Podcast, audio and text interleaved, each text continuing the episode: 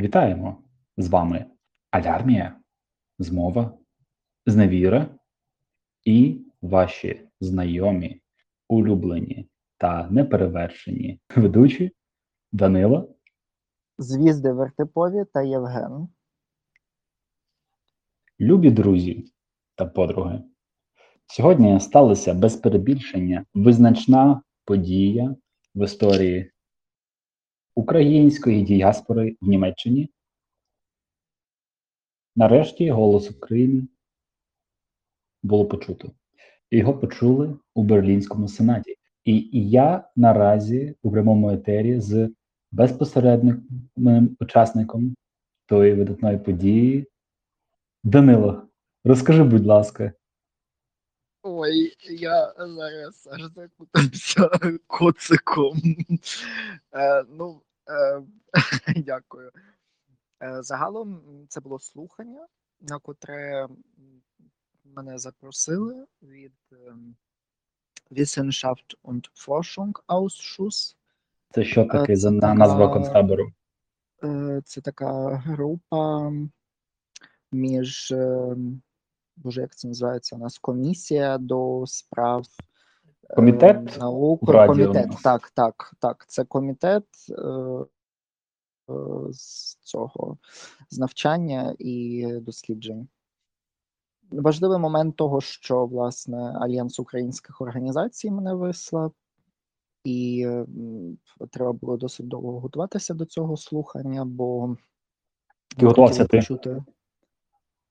Ну, я готувався до цього, я готувався з багатьма людьми, і теж із тобою, і з людьми з Альянсу, і теж з інших організацій, котрі пов'язані зі студентськими, власне, е, і науковими е, проєктами.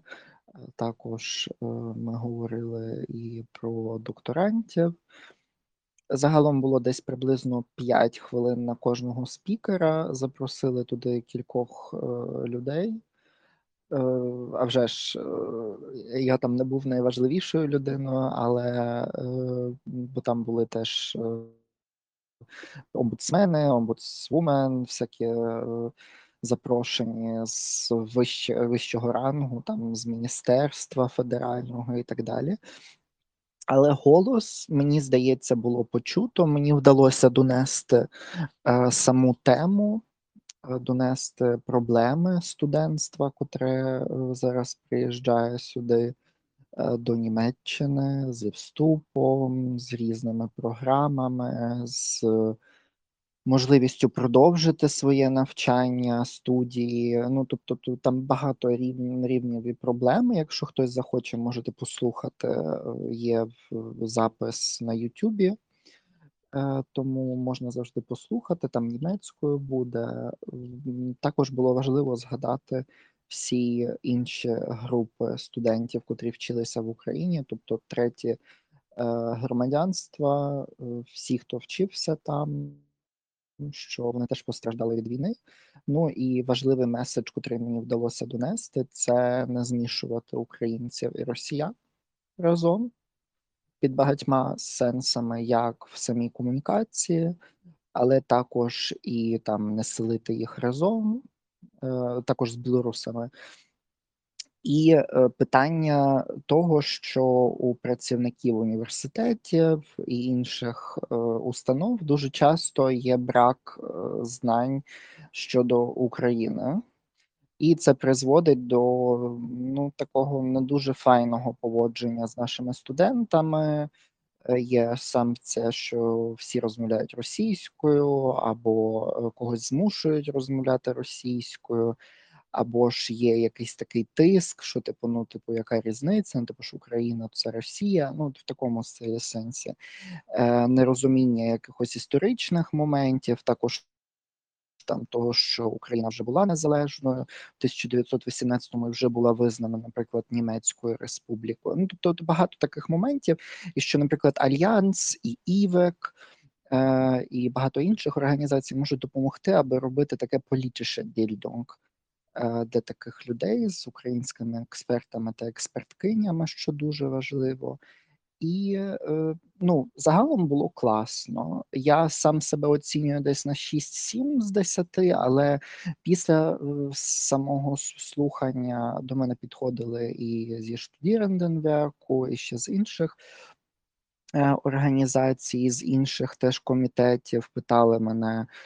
Ем, чи вони можуть зі мною зв'язатися, чи ем, які ще є проблеми, чи ми можемо зустрітися, поговорити на інші теми. Тому в певному сенсі це був успіх. Ем, ну я дуже радий, що в нас така активна діаспора і. Настільки активно ці всі теми підіймаються, і також різні можливості розв'язку е, цих проблем там через інтернет, Е, в реальному житті підтримка матеріальна українських студенток, студентів, але також дослідників та дослідниць. Ну і це от докладно сьогодні відбулося між 10 ранку і першою дня. Ну, тому я дуже дуже радий. Я сподіваюся, що нас будуть ще частіше запрошувати, і що ми зможемо донести проблеми і потреби українського суспільства. Я хотів також додати маленьку деталь е, щодо Брест-Литовського або Бористейського миру. Мирна угода була підписана у лютому 18-го року. Е, з одного це був сепаратний мирний договір з одного боку, це була УНР, а з іншого боку, це були центральні держави, всі чотири: Австро-Угорська імперія, Болгарське царство, Німецька імперія та Османська імперія. От і такий факт існував, але цей документ втратив чинність у листопаді 18-го року, і маю нагадати, що невдовзі три з цих чотирьох імперій протягом 18-19 років перестали існувати саме Австро-Угорщина, Німецька імперія та Османська імперія стали відповідно Австрією та Угорщиною та Словаччиною. Е, Німецька імперія стала республікою, ну, Османська імперія стала Туреччина. Тому це теж такий момент історичний, на який дехто вказує, каже, що ну тепер договір втратив чинність, але українці як були до того і були після того. Тому ми присутні дуже давно в українській, в маю на увазі в загальноєвропейській історії, а в історії Східної Європи ми несправедливо були обійдені, бо одна з найбільших націй політичних Європи лишилася без своєї держави внаслідок е, комуністичного загарбання. І тому треба цю білу пляму е, потроху е, забирати, і це частково зробив сьогодні Данило, відкривши німецькій публіці, зокрема вельми шановним е, членом Сенату, от очі відкривши на українські проблеми. От. І, і членки. І членки членкиням. Так, бо там, е, до речі, гендерний баланс. Ну, в багатьох комітетах, oh. що я дивився, там він всюди, ну, частково там більше чоловіків. Зазвичай докторський титул я бачив, та, але бачив докторський титул у жінок і чоловіків. Найбільше було з ним чоловіків, мені здається, так. Але там ледь, ледь, ну, ледь в тому комітеті, де був Данило виступав, там була третина жінок. От В інших там буває половина, трохи більше, трохи менше, але загалом жінки всюди присутні. Це не є щось таке, знаєш, вау, жінка. Звичайні собі функціонери, функціонерки, які виконують свої обов'язки. Тому цю гендерну рівність в Німеччині це вже стало звичне рішення. Е, дискримінацією намагаються з нею е, боротися до того моменту, поки коли це стане просто ну звичайне явище. Жінки хочуть балотуватися, балотуються, мають всі права рівні рівні з чоловіками.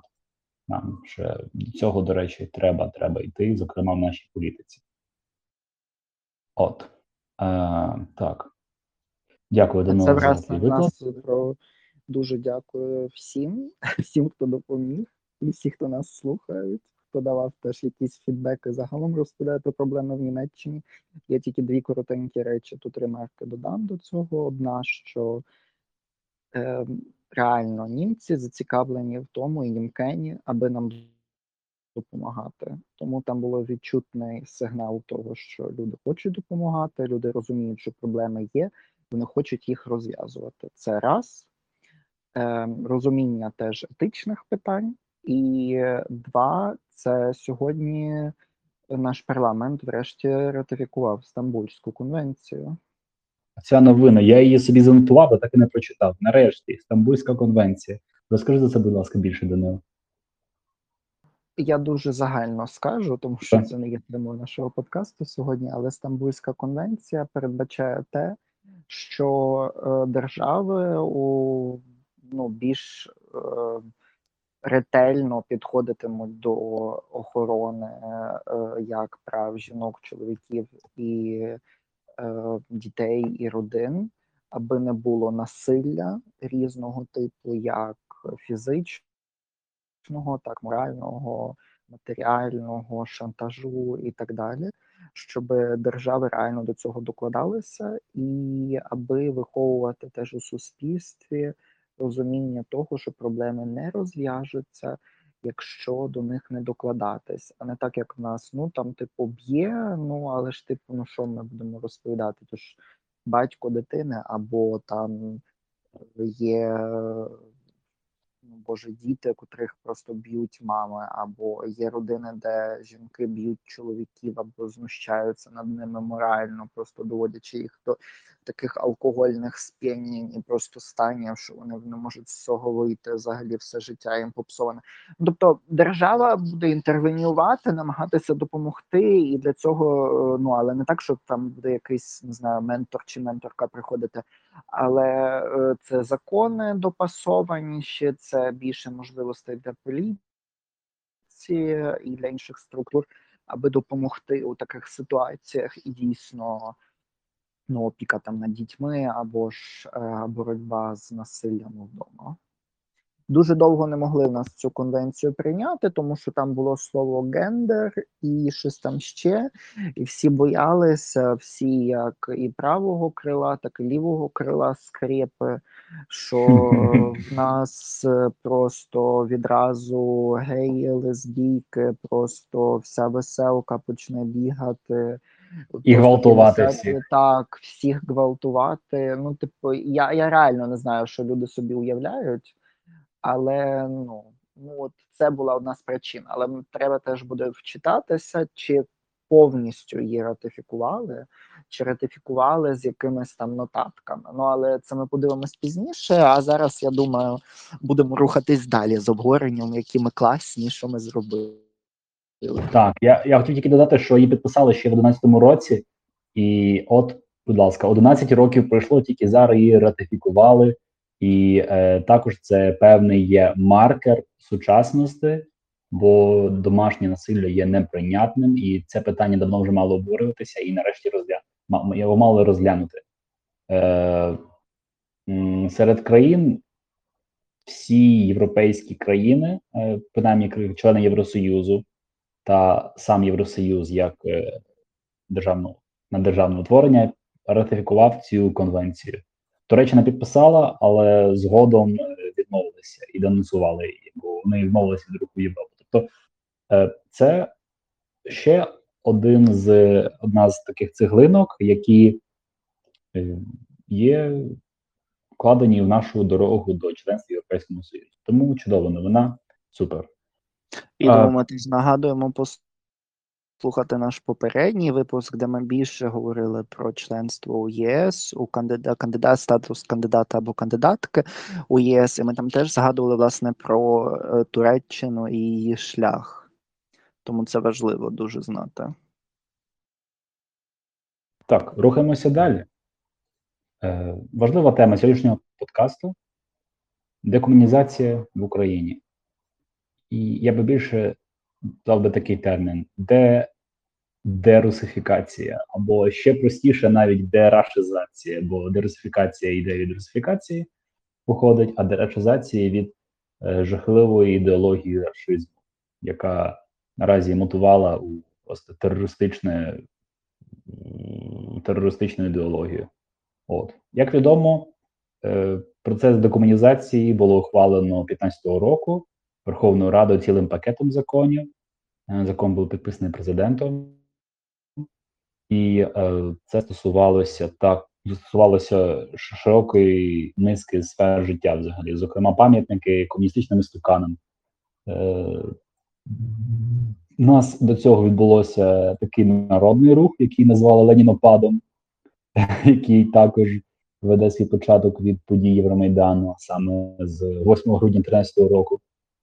Е, масові повалення та демонтажі або пошкодження пам'ятників, що Це потім людей хто теж допомагав скидувати їх. ще раз. Е, Кажу, не буду казати хто, але дехто допомагав скидувати в Ле- Ленінопад у Києві. У Києві? Вау, цікаво, я не знав цього. Ну, було діло. Е, Це відбулося в тебе на твоїх очах, так? Це відбулося з моїми рунями. І я. Ну, люди валили, я побіг теж допомагати. Мені Такі Леніни завжди просто до блювотиння. Ну, Лисий Бубан він стояв у Донецьку, він там окупував найвизначніші та загалом у нас в місті теж. Я пригадую е, та трошки в спогади е, зануримося. Я ходив у художню школу з першого класу по четвертий, і знаходилася ця школа у колишньому, у колишній будівлі райкому партії, райкому е, центрального міського району міста Кривий Ріг.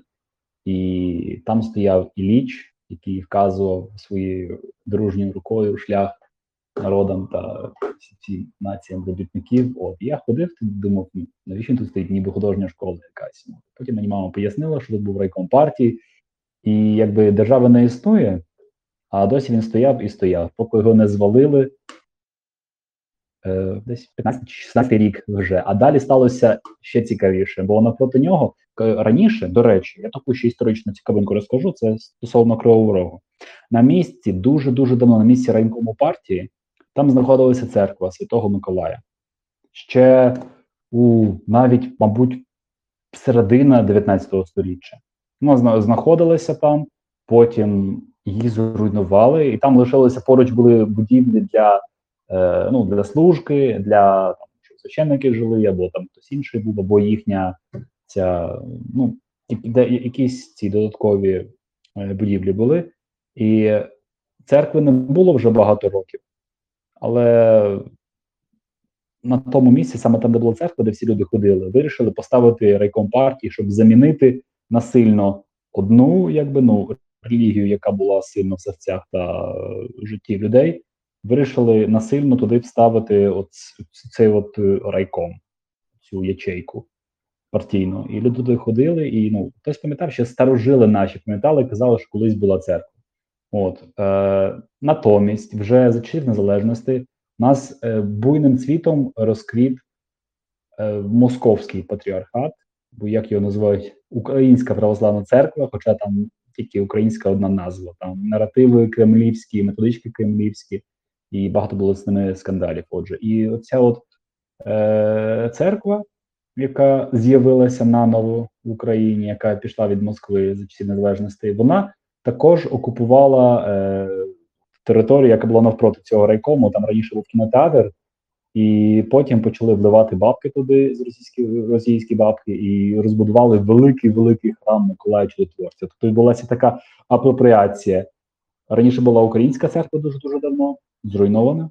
Потім комуністи, комуністів скинули, Леніна скинули, і навпроти виріс такий такий собі псевдорелігійний гриб честь Миколая Чудотворця. І що найцікавіше, це те, що оцей пам'ятник, який там стояв, Леніна, забрали, п'єдестал лишився. І що до чого додумалися наші міські міс- міські е, можновладці? Вони поставили пам'ятник святому Миколаю. Уяви собі це. Святому Миколаю. Ну, як, як мені відомо, достатньо ікони святого. Типу, це як є як релігійний об'єкт. Е, ну і по канонах, якщо ікона написана, то вона може спокійно собі існувати. Але пам'ятник це трохи інше, це світська е, територія загалом. І плюс ставити його на місце е, цього лисого бубана, це, це виглядає мені як е, якесь, я не знаю, як назвати, якийсь абсурд. Плюс він там стоїть, Святий Миколай, Богохульство. та хресним знаменем вказує пальці свої склав. Я жартував, що це Ленін втік, потім перевдягнувся в попа і тепер стоїть тут. Тобто, ну це, це абсолютно ні, ні в які ворота не влізає. От. І що цікаво, що ці, ці от будівлі, там, де раніше знаходили, які лишилися від тої церкви, е, там, здається, мені навіть зараз існує маленька-маленька церква, типу, просто будівля без купола, без нічого, просто табличкою, що це е, автокаф, українська автокефальна церква, е, і там священники, іноді люди приходять туди. Тобто, те, що мало бути правонаступною, правонаступницею, яка мала стати от тої церкви, що була зруйнована, вона досі займає собі непримітні місця там поруч якраз з гаражами. Тоді як е, спонсоровані російськими грошима, оці от храми вони зросли по всій Україні, і тепер я гадаю, що до них теж дійде і декомунізація, і дерешизація свого часу. Як це, мабуть, зроблять з лаврою, яку купували ці московські попи, зокрема Паша Мерседес, широко відомий в вузьких колах. От. І, мабуть, ми собі повернемо таке те, що нам належить. Ну, Українська православна церква і чолована е, Єпіфанієм. От. Е, ну, а це коротенький був вступ щодо ширшої теми. Пам'ятники в Україні. Пам'ятники Я радянської доби. перед пам'ятниками е, ще одну річ додам. Мені тільки но написали, що 5 хвилин тому отримав пласт е, у Мюнхені е, книжки від е, Івеку. Так що єй! Зік! Наша справа живе. І, так, і від, від Сергія Суханова. Так що Сергію, дякую тобі. так, якщо ти нас слухаєш, дякую тобі ще раз. Наш активний слухач. Реально круто. який не тільки нас активно слухає, але вирішив долучитися. Дякуємо тобі за ініціативу. Е, книжки українцям в Німеччині. Так, Вже передали. Ренесанс. Ренесанс книжкової справи саме в Німеччині для діаспори. Ну, до речі, так, ну добре, пізніше з тобою після, після випуску поговоримо, ще в мене одна ситуація є щодо книжок тут. А дивись. І так, слухачі та слухачки. Що будемо робити з пам'ятниками радянської доби? І, як на мене, то питання, на перший погляд, здається зрозумілим. Ну, валити їх та й все, що вони тут роблять. Зокрема, е, місце, де я зустрічав світанок, така стара, стара, ще, мабуть, з радянщини тягнеться традиція. Після мого випускного у Київському військовому ліцеї з хлопцями з моєї з інших рот нас привезли на арку дружби народів, з якої видно Дніпро, лівий берег, і там ми востаннє вишукувалися своєю ротою, і наш командир роти сказав: вирівняй струнка, друга рота, розійдись. Це була остання наша команда, і тоді хлопці обіймалися, плакали, ці фуражки скидали, е, білі сорочки вже були заплямовані там вином, сльозами. І емоційний момент. Це відбулося біля арки Дружби народів. Місце і сам монумент, який нагадує нам про добу окупації, про добу колонізації окупації. комуністичної і, мабуть, ще в більшому сенсі російської окупації, бо комунізм це була одна з інкарнацій е, Російської імперії, бо все-таки центр був в Москві, прийняття рішень було в Москві, і воно ранній інтернаціоналізм, який там панував, коли вони хотіли захопити будь-які ці віяння, віяння та течії, там фемінізм, вони до цього доклалися, щоб поширювати інтернаціоналізм, це все потім замінилося просто на великоросійський шовінізм, і ним і в кінці завершилося. От і оця арка є одним з нагадувань нагадуванням цієї доби. Нагадувань. Е, що з ними робити? Як на мене, валити? Е, бо там вирішили арт-інсталяцію зробити, домалювали таку, якби тріщину між цією аркою. Але мені здається, що вона сама, саме її існування, там є зайвим бо побудована була от як такий маркер. Маркер, щоб нагадати, ось ми дружимо, але насправді ніякої дружби не було. Це як радянські фільми, коли там дивляться там наші батьки, ну, батьки може не, наші батьки мої дуже, дуже мало прожили в радянському союзі, може ще трохи наступне покоління е, перед ними, е, що дивилися радянські фільми, такі класні, такі веселі, але як е, схожа думка є, що життя було добре в радянському Союзі тільки в радянських фільмах, там, де де не де, але проступали оця от сатира, яку намагалися замаскувати там три магнітофони, три це, як в цьому Іван Васильович. Тобто, ну і от такі речі, як оця от е, ці монументи, вони нам нагадують за це. І, і є одночасно із цим монументи, які стали вже в певному сенсі символами. Зокрема, радянська цензура, вона, так би мовити, пожаліла Івана Франка і зробила його співцем ну, в їхніх трактуваннях, співцем тяжкої долі українського робітничого класу, тому його не цензура не пустила під ніж і частково е, лишила його е, в українській програмі, в українській історії, трактуванні історії і університет Івана Франка якраз за часів комунізму збудували пам'ятник йому. Він напроти стоїть. Е, Іван Якович. Ну, от. Також нічого не змогли зробити з Шевченком, який, як відомо, з Кріпака був викоплений москалями за свій талант. І, попри всі принади і всі можливості, які він міг мати в Петербурзі, він вирішив таки е, у своїх виданнях, віршах розказувати за тяжку долю і за поневолене українство. От і його трактували як співця комунізму, а вже ж типу, ну як це дозволяло в межах цієї течії марксизму-ленінізму.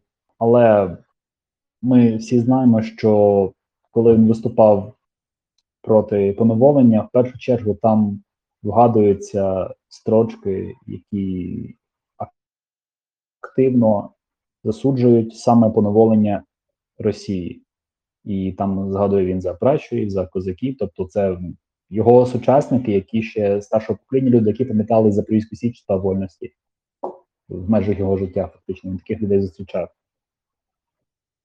Питання наступне: от ми перед нашим подкастом вирішили е, поговорити, і народилася ідея саме обрати цю тему. Що нам робити з таким видатним монументом, як Родіна Мать, який знаходиться у Києві, і на, він є частиною комплексу музею Великої Вітчизняної війни у Києві. Твоя думка, Данила? Ну, Якщо мати, якщо українською. Я у Тищенка навчився. Тищенка? Так. Ну, знаєш. Він Слівце, да. Ем, проблема з цією батьківщиною є такою, що її дуже важко демонтувати. Це раз, це дуже дорого. Два, вже були ідеї просто зрізати герб Радянського Союзу і приліпити туди герб України. Загалом це би було непогано. З іншого боку, колись були нарікання щодо того, що її взагалі збудували, то тут треба розмовляти з киянами. Але що би я зробив, так само, як і з аркою, і цей, ну, арку я би переробив е, на веселку щиро. Я знаю, що буде багато там проблем, що там якісь е, праворадикали теж прибіжуть, будуть е, там когось збити і так далі. Але е, я би зробив з арки веселку, все ж таки, для того, щоб надати тотально нового значення, е, щоб було Celebrate Diversity. Отак, як було Євробачення тоді в 17-му році в Україні, так само і цей. Е, ні, в 18-му році, е, щоб було Celebrate Diversity. А друге ж з цією бабиною, ну е, якщо її неможливо буде знести, то тоді її треба так переробити, щоб вона набула нового сенсу, щоб була відома яка історія і так далі, і теж подивитися, хто докладно робив проєкт. Якщо це робили теж українці, котрі намагалися якось пропхати щось українське, ну то треба тоді ще задуматись. Але загалом я би був за те, щоб її або знести, або наповнити такими сенсами, е, щоб навіть е, ну, нікому навіть не спадало на думку, що це щось або добре радянське, або що це було зроблено за радянського часу, щоб люди навіть про це не думали. От, ну це от моя опція. Добре. Я хочу виправити себе е, свої попередню тезу, бо я сказав, що це музей Великої Вітчизняної війни. Так от, після закону про декомунізації е, такий музей перейменували. Це називається тепер музей історії України, Національний музей історії України у Другій світовій війні, меморіальний комплекс. Якраз після дії закону 15-го року е, було перероблено. Щодо самого пам'ятника, щодо загалом цього музейного комплексу, то в мене, мабуть, я буду дуже жорстокий, але, мені здається, знаєш, я е, орієнтуюся, зокрема, на такі основні постулати. Е, Велика вітчизняна війна, точніше, той відрізок Другої світової війни, який тут так вигідно називати історично, щоб замовчувати правду про початок Другої світової війни, яка була розпочата двома тоталітарними режимами. Е, ця от постправда, цей от фейк великий, який був. Я маю на увазі саме трактування тих подій, що згодом привело до величезної трагедії. Воно не вважалося перемогою. Відповідно, Сталін жодних не робив пам'ятних дат із цього, бо вважав, що свою війну він програв. Основна була ідея захопити якомога більше далі Європу. Е, і перша спроба якраз була ще за Леніна, це була радянсько-польська війна, коли Тухачевський напав на Польщу, але його звідти відтіснили. Тобто саме той відрізок, який називається Велика війна, це продовженням було радянського такого імперіалізму. Відповідно, міф, який потім був створений щодо перемоги, дня перемоги, ми це в попередніх подкастах розбирали. Сам по суті, по, по суті є шкідливим, і він постійно буде нагадувати нам про частину ну, історії, яку ми знаходилися в окупації. І жертви, жертвами тої війни були українські та іншого походження е, люди, які народилися за совітів. Е, От це добрий момент, що ти тут згадуєш. Я паралель відразу роблю з Берліном. Е, Що як я був на маніфестації від зелених панков, Панко. е, то ми були власне там на меморіалі цьому. І важливий момент, я от помітив це, і мене це дратує вже ж. Оцей радя... е, Типу, я був у Гамбурзі досить багато разів, і одним з моїх улюблених місць є, власне, цвинтар. І е, на цьому цвинтарі там є американський е, цвинтар, є британський, є там ще щось такі маленькі вирізки. І, і там немає жодної глорифікації, нічого, там просто хрестики, написано ім'я цей. І тут оце одоробло величезне у Берліні. От така просто перемога, перемога всюди. Просто все кричить, написано всюди перемога. Тобто там всюди траур, тут перемога. Враховуючи, що Радянський Союз чекай. теж розпочав е, цю війну. Я Ти це маєш- проваджу до того. Да, ну, ти маєш на увазі перемога це оцей, який в Трептові, чи той, який А, е, знаходиться. ні, ні, в Панкові, в Панкові, та й в Трептові теж. А я Е, думав, ти за ні, Ті, що ні, Панков. те, що в Гамбурзі, там немає, там просто цвинтар у Гамбурзі. Добре, там просто місце подумати, посидіти, написати відгук, там побажання якесь е, ем, родичам загиблих у Другій світовій війні. А тут, от ці радянські всі монументи, чи там біля Бранденбурзьких воріт, чи в Трептові, чи в Панкові, там всюди глорифікація величезна. І найважливіший момент там ніде не написано жодної з інших мов Радянського Союзу. Ніде, окрім радя... окрім російської і німецької, там нічого більше немає. Тобто, це ще раз показує цю дволикість Росії і оцього псевдо радянського конструкту комуністичної ідеї. Моя думка є такою, що цей пам'ятник батьківщина мати, має бути демонтований та забраний звітом взагалі. Він може знайти собі інше місце, інший прихисток, де-інде в Україні, включно з усім комплексом е, інших е, пам'яток, які там є. Зокрема, розташовані також е, інші скульптури, зокрема, пам'ятник партизанам, наскільки мені відомо. А її встановили у 1981 році. Тоді жителі Києва називали її не інакше як баба. Тобто вона псувала перспективу взагалі видне місто. Ну і, зокрема, дзвіниця Києво-Печерської лаври. І наразі, якщо там кілька ракурсів подивитися, то от от вона стоїть, е, українська лавра, і на фоні неї трохи далі стоїть оцей от е, пам'ятник нагадування про добу комунізму.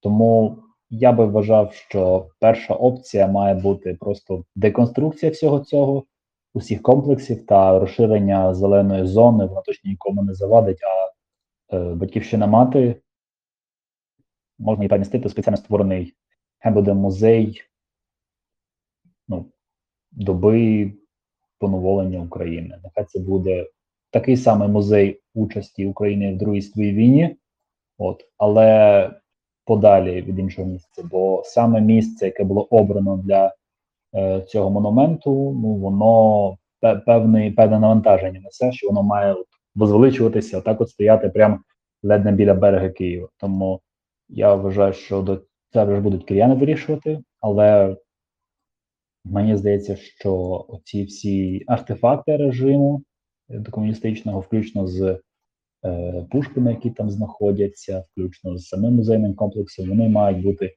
вилучені та перебудовані відповідно подалі від е, цієї території.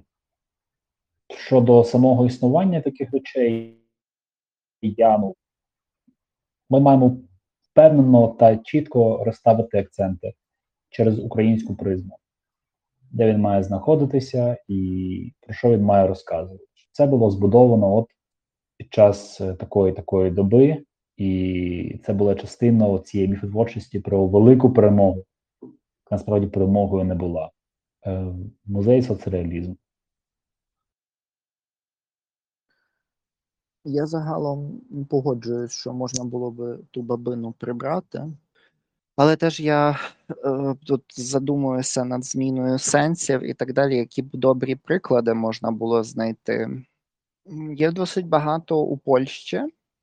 Я би взяв е, загалом захід теперішньої Польщі, тобто там Вроцлав, Зелена Гура, е, Щечин, всі оці такі е, міста і містечка, котрі були німецькими, стали польськими то тут би я зробив акцент на тому, що все ж таки у Польщі е, була створена спеціальна комісія е, з дегерманізації е, назв і дегерманізації установ. І тому, наприклад, декотрі установи, наприклад, там Гестапо колишнє стало цим. Стало зараз ужендом воєвудським, тобто якби обласною адміністрацією. Потім там певні музеї були перероблені, якісь бункери теж були перероблені під музеї або житлові комплекси, якісь дивні скульптури, або ще щось, що якось могло нагадувати. Е, нацистські речі вони теж були перероблені, або ж взагалі перенесені, або знищені. Вулиці були перейменовані. Але для цього існувала ціла комісія. Тому тут на кожному місці, в кожному там районі, особливо у Києві, тому що це дуже велике місто, мусять організувати спеціальну комісію, де запросять людей, де запросять докторів наук, ну не таких а вже ж як Шкарлет. Ем, запросять ем, ну, е, якихось е, активістів та активісток, е, також людей, котрі працюють з консервацією пам'яток, і спробувати знайти е, консенсус. Ну, це би була найкраща опція, е, така з консенсусом. Але якщо ми говоримо все ж таки про декомунізацію е, і дерусифікацію, тому що її було багато, і деколонізацію, то вже ж ці речі краще було би всі поприбирати. І ще один добрий приклад, особливо ну тут була де, ну, типу, денацизація бо багато було всяких пам'яток, е, будинків і так далі. Е, в Німеччині, власне, з нацизмом пов'язане, пов'язаних, але в більшості своїй з них прибрали всі символи, переробили або на Бундесрепублік Deutschland, або потім ну, там якісь ем, це НДРівські. Але загалом ну, Німеччині вдалося, мені здається це теж дуже добре інкорпорувати певні речі. А решта була або знищена, або перенесена в музеї терору. Все. Ну, тобто, вони такий консенсус знайшли. Але знову ж таки, Німеччина не була ніким окупована. Німеччина не боролася за свою незалежність. Тому це теж інша перспектива. Тут більше взяв все ж таки Польщу, особливо з комуністичного періоду, власне, комуністичного, то це просто все знесено, що тільки можна. Або всі чекають, доки воно розвалиться. Тому я би все ж таки був за тим, аби прибрати, або так вже прям ну, зробити комісію, котра би цим зайнялась, і мала би, наприклад, час, я там не знаю, 5 років аби це зробити. І це було по-європейськи, але при цьому, при всьому, все було би правильно і демократично. Ну, це загалом така моя думка. Так. І наразі мені вже не вже дійшли ті часи, коли ці питання підіймаються і обговорюються широко, а не просто кажуть: ну не треба, давай цей. Е, У нас різна історія. Ну, замір. Ні, різні погляди на неї. Давайте нікого не дратувати. Ну що, тобі погано буде, якщо тут буде стояти там, не знаю, невідомий солдат. Пам'ятник Сталіну. Сталін нема, але такий, знаєш, такі тепер тепер я бачу, суспільство радикалізувалося. Пам'ятник нацизму. Бо, Яка різниця? Ну тобі заважає чи що? невідомий Ну, це ж пам'ятник. СС. Ні, ні, ще, ще така думка була, знаєш, типу, коли держава, коли люди борються з пам'ятниками, це означає, що вони не можуть запропонувати жодної альтернативи. Ти б'єшся От з камнем. власне, от власне, от власне. І тому росіяни першим, що, що роблять на окупованих територіях, висирають ленінів, золотих ленінів, сруть на кожному розі. Можете подивитися новини. Ну і це означає, що не хочу навіть не дратуйте мене цим. Це означає, що українська культура, українська мова все це важливо. Я про це говорю дуже глибоко у своєму есеї. Тому я тут навіть не буду доповнювати. саме тому мова не ну, типу, на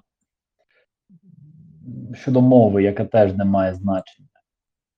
Ну, Можливо, щоб порозумітися на базовому рівні, то якби це можна не робити.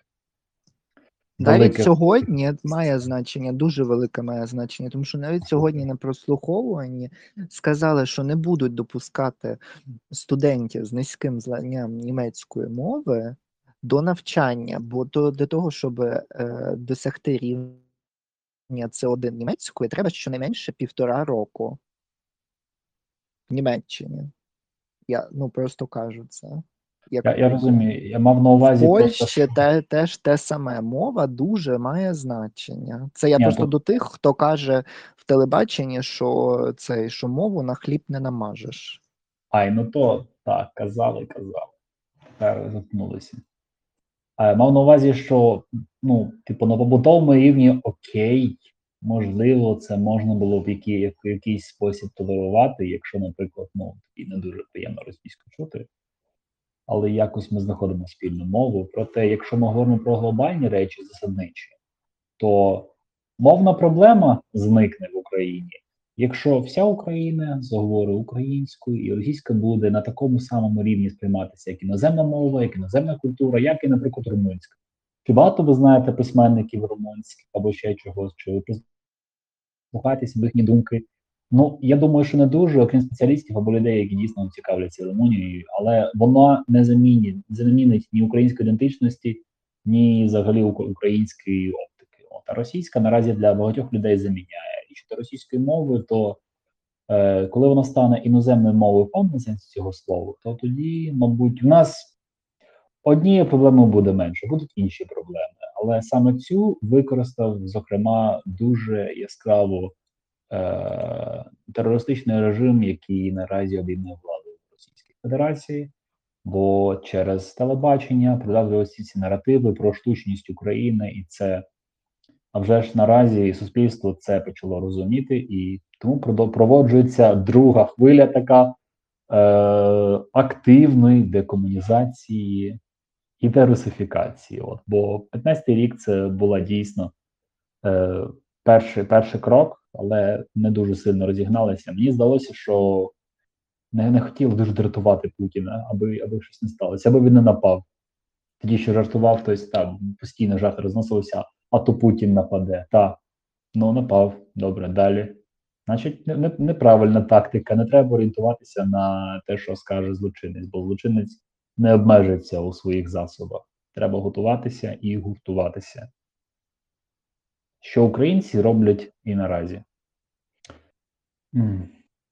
Що ж, я гадаю, що ми до цієї теми будемо повертатися, бо інфоприводи вже з'являються кожного кожного дня, бо щось таке може вистрілити, знаєш, і з'явиться нова тема для обговорення, і це чудово. Я дякую. Ну, а в нас ще є книжки, в нас ще є музика, в нас ще є стільки речей, про котрі говорити ой-ой-ой. Я дякую всім нашим слухачам і слухачкам за те, що ви лишаєтеся з нами. Ем, ми раді, що ваші думки резонують з вашими, або якщо не резонують, то відкриті до дискусії. Слухайте нас надалі на таких платформах, як Deezer, RSS, Spotify, Google Podcast, Podcaster. Ми лишаємося з вами, творимо для вас і до наступних етерів. Слава Україні! Героям слава!